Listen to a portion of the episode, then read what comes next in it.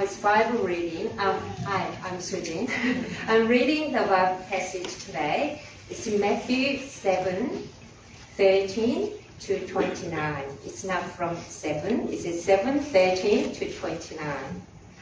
Enter through the narrow gate, for wide is the gate, and broad is the road that leads to destruction, and many enter through it. But small is the gate, and narrow the road that leads to life, and only a few find it. Out for false prophets. They come to you in sheep's clothing, but inwardly they are ferocious wolves. By their fruit you will recognize them. Do people pick grapes from thorn bushes or figs from thistles? Likewise, every good tree bears good fruit, but a bad tree bears bad fruit. A good tree cannot bear bad fruit, and a bad tree cannot bear good fruit. Every tree that does not bear good fruit is cut down and thrown into the fire. Thus, by their fruit you will recognize them.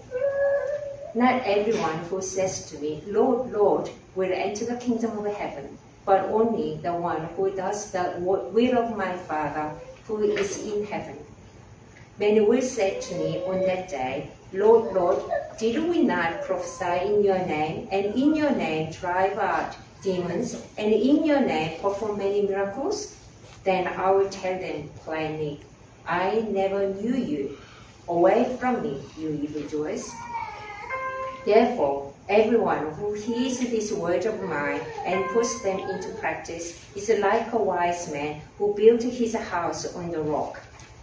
The rain came down, the streams rose, and the wind blew and beat against that house. Yet it did not fall, because it has its foundation on the rock. But everyone who hears these words of mine and does not put them into practice is like a foolish man who built his house on sand. The rain came down, the streams rose, and the wind blew and beat against that house, and it fell with a great crash. When Jesus had finished saying these things, the crowd were amazed at his teaching, because he taught as one who had authority, and not as their teachers of the law. Good morning, friends. Good morning. Today we close our Sermon on the Mount series, and I trust that you've been encouraged and challenged to make change. The Jewish crowd who flocked to see Jesus probably did so more because he'd been doing some miraculous healing. They were probably hoping to see more miracles rather than to hear a call for radical life changes as Jesus went around saying, Blessed are those who are poor in spirit. Blessed are those who mourn, the meek, the merciful, the pure in heart. I can see the crowd nodding along, seeing themselves amongst those that Jesus was blessing. Certainly they are amongst the persecuted. I keep the law. I haven't murdered anyone. I'm not prone to great anger. I'm not an adulterer and I've never been divorced. If I make an oath, I keep it, and I've never been in a serious fist fight. I don't have any real enemies, oh well, except for the Romans, but I stay out of their way. I pray, I tithe, and I even fast. And they would have added, and the Messiah is coming. And he's going to set everything right. So all I have to do is just wait quietly and not rock the boat until then. My good friend Monty Python famously made a joke of the crowd misinterpreting Jesus' teaching. Blessed are the cheesemakers, he is heard to say. Oh, and then people ask, and what's so special about cheesemakers? And they, it's then explained to them, well, obviously it's not meant to be taken literally. It refers to any manufacturers of dairy products. Now, hopefully, we are not like Monty Python's crowd who only heard what they wanted to hear and then further moulded it to make it even more palatable. I really hope that you, like me, have been challenged by these teachings and their call for radical change in our daily life. So, as we conclude our series, let's pray that we would have ears to hear Jesus' words and that we might be strengthened in his spirit to put these words into practice. Our Father, help us not just to take what is easy and comforting from your word. Help us not to be half hearted or looking to do the minimum that we can justify as passing for obedience. Help us today to have ears to hear what pleases you and help us to be obedient children, hungering and thirsting after righteousness. Let us not just be hearers of your word, but doers also. There is a wise saying you always have time for the things that are most important to you. And I know that whilst it is fashionable for a bride to be late on their wedding day, I doubt that one misses her wedding day altogether because she just had to binge watch that last episode of Survivor or MasterChef. You see, life is full of choices, big ones and little ones, and each one tells you something about ourselves. Little ones, they speak to our preferences. I'll have the steak and you'll have the salmon. Others tell us more. Christians invest time and money and talents into following Jesus, while others invest in themselves and today. Other choices show us our level of commitment. A true fan goes to the game, rain, hail, or shine, whilst others might only go when their team is playing at home, oh, and when they have nothing else on. And sometimes priorities clash. What happens to Bible study when it's Wednesday night and it's State of Origin? Oh, so lucky it was school holidays this week. Today's passage, Jesus finishes talking to the crowd who no doubt already saw themselves as God's people. So the expectation, a nice day out, some words of comfort, and hopefully a miracle or two to finish. So when Jesus came to those but I tell you words in his sermon, they had a choice to make. Either they dismiss his words as an, those of an overzealous preacher, or they see them as something aimed at the religious leaders who need to do better, or perhaps they would need to open their spiritual eyes and ears to what their God was like and what God wanted from each of them in their everyday lives. You see, today's passage talks of the broad road which many are on, and of a wide gate that leads to destruction that many will enter. I just wonder how many in the crowd said, Oh, yeah, sock it to those Gentile dogs, Jesus. Not for a moment thinking that he was talking to them. And I think today we face a similar dilemma. Whilst many Jews assumed God's favour because of their history and the temple, we too can easily become complacent if having accepted Jesus as our Saviour, we do not come to terms with Him being Lord as well. And while salvation is a gift, something that we can never earn, let us never be people who both know what our God is like and know what pleases Him, but then carelessly live our lives that are inconsistent with what we know to be true. I've certainly been challenged around whether I hunger and thirst after righteousness or just do the minimum that I can justify as obedience. And surely none of us want to be amongst those whom Jesus speaks of in verse 22, who call out, Lord, Lord, on Sunday or in emergency, but on other days think nothing about calling a brother a fool, getting angry and demanding rights, having that wandering, covetous eye, or giving our word and that's not standing by it. And Jesus' warning also helps me realise just how easily I am led astray and how much I need to repent and cling even closer to Him every day. And my weakness also helps me understand why Jesus warned us of the, four, the false prophets in verse 15. They're going to come amongst us promising, turn to Jesus and your life will instantly be better. But then they always seem to add rules like, oh, and by the way, your faithfulness will be measured by how much you give. or uh, how many rosters that you are on. And I think often their message is attractive to many who like the certainty of a do this, get that transactional uh, relationship. And these false prophets claim to have special insights or knowledge about when Jesus is going to return. But then they say, follow me, rather than pointing to Jesus. So let's be clear anything that is a Jesus plus this equals salvation message is false and must be discarded. Now, sometimes these false prophets are really easy to spot. Jesus tells us, by their fruit they will be recognised. Those that make, make it all about them, who are, or who seem to be more interested in prestige or profit, they shouldn't be followed. Yet others can be much harder to spot. They look good to the eye, enticing to the ear, but even a taste of what they're teaching can be dangerous or deadly. I think the key test is that they seek to give, whether or not they seek to give all the glory to God. And let's just think about Jesus' model. Even when he was approaching his death in John 12 27, where he could have made it all about what he was doing um, for his Father and for us, he said, Now my heart is troubled. And what shall I say?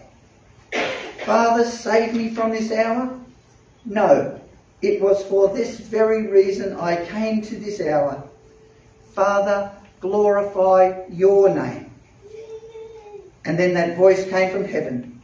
I have glorified it and I will glorify it again. Okay, so we know how to pick the false prophet. But let's recognise that even in the church there are some who, will, who do not truly belong to Jesus. Verse 21 in our passage today specifically says, Not everyone who says to me, Lord, Lord, will enter the kingdom of heaven. Many of you will say on that day, Lord, Lord, did we not prophesy in your name, and in your name drive out demons and perform many miracles? Then I will tell them plainly, I never knew you. Away from me, you evildoers. The warning is for anyone who thinks they can earn the right to enter the kingdom because of their good works or for being a good bloke.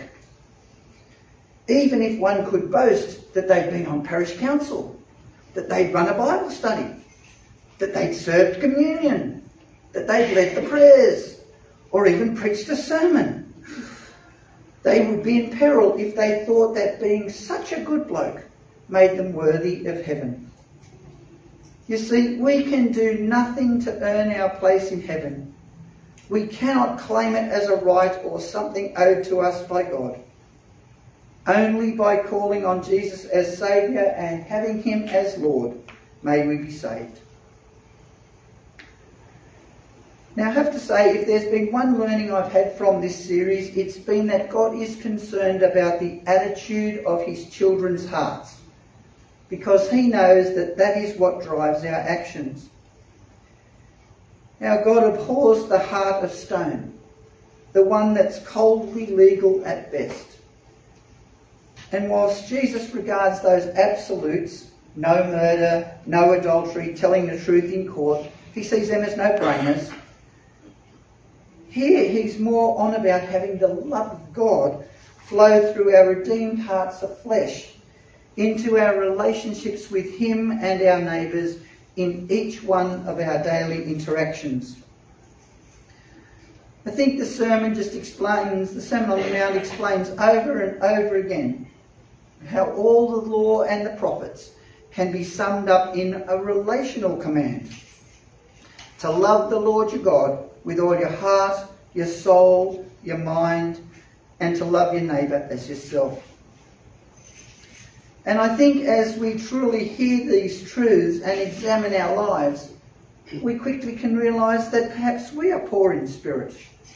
In other words, that we see that we're sinful and cannot save ourselves we then see the broad road of self leading away from God and to destruction, and we reject it. We realise how desperately wicked and deceitful our heart is and how great our need is for God's grace and mercy. And we feel our need to repent. And we know that our repentance finds forgiveness, giving us peace with God.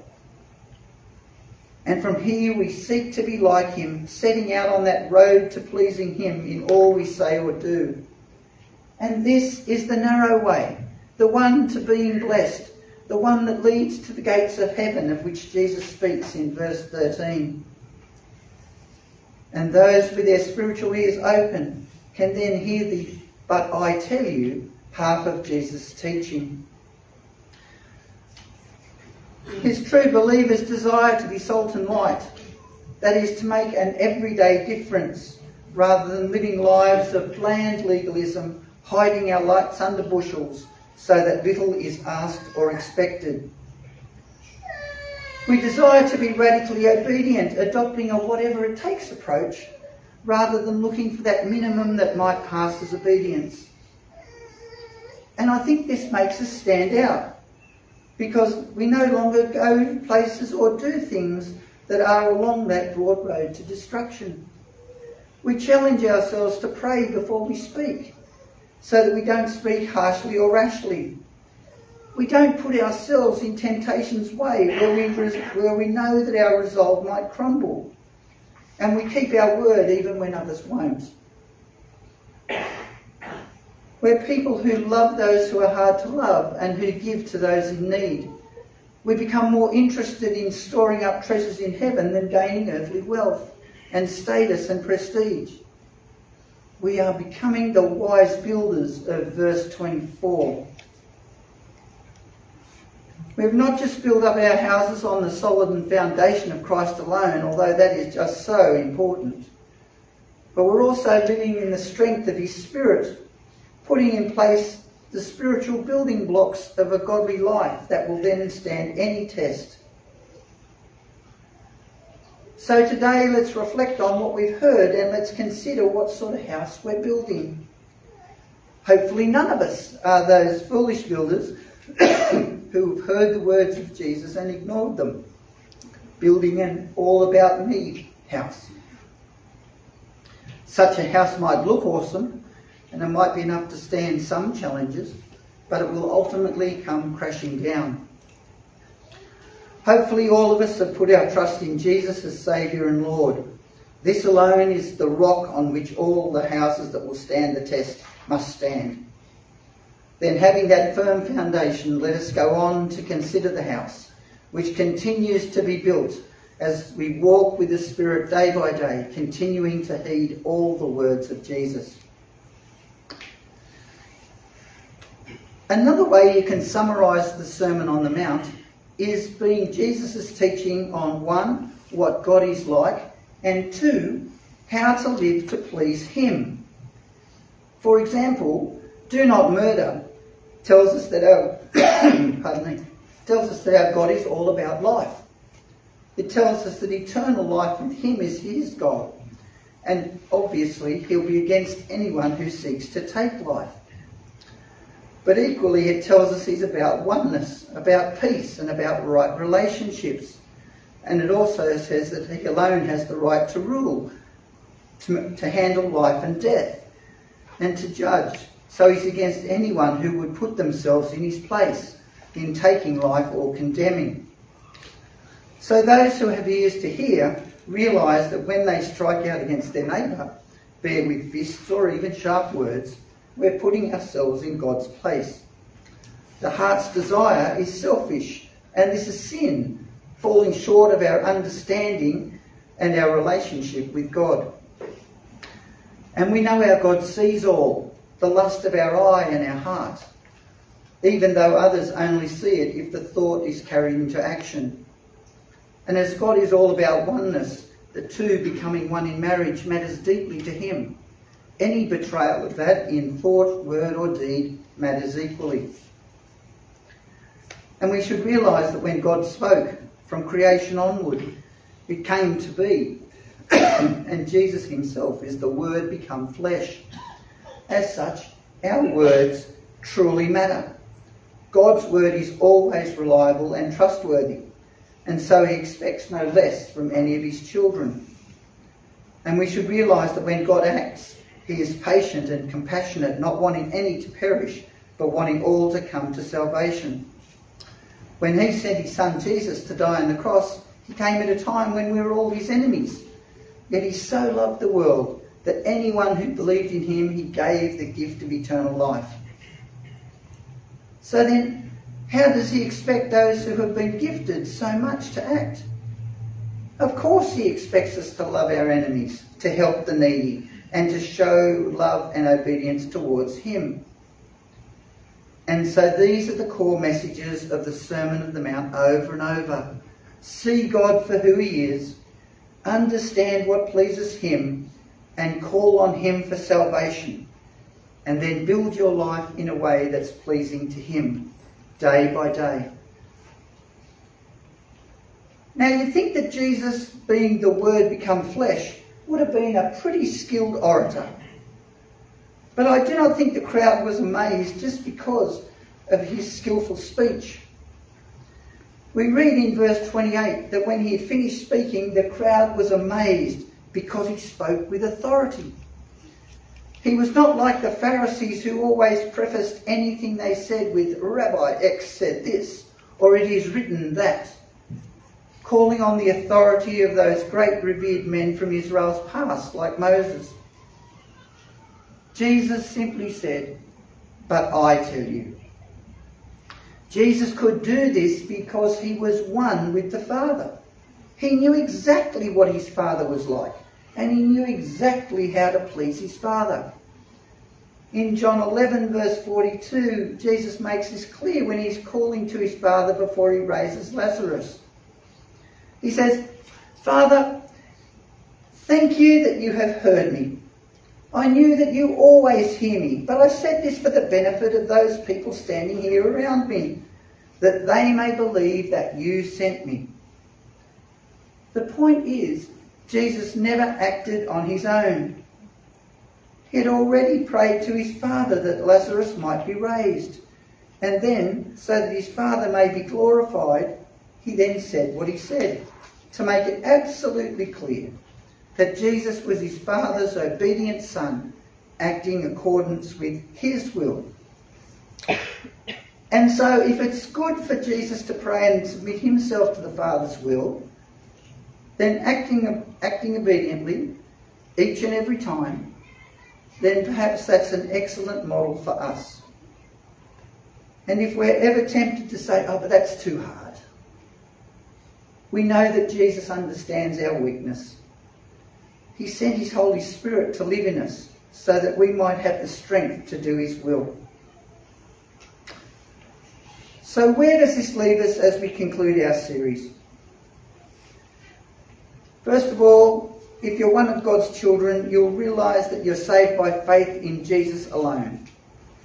There are no works you can do, no righteousness you can bring, anything that will earn you a place in heaven. You, like me, are only saved by the grace of God in Jesus. However, please hear the encouragement or, if necessary, the rebuke to not stop there if we're no better than the man in the street who basically keeps the law of the land, or at least doesn't go too far outside, or who does not murder, the one who does not commit adultery, who gives to charity and loves those who loves him, then what's to be said of us? Rather, we're to be God's obedience children. So let's be all that we're called to be.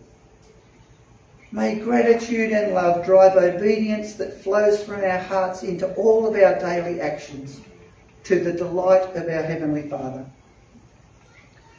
Let's realise that all sin matters, not just those with consequences that are major, physical, or obedient. Rather, let's grow in godliness and obedience as we walk in step with the Spirit. May we be known for all those fruits of the Spirit love, joy, patience, peace, kindness, goodness, faithfulness, gentleness, and self control.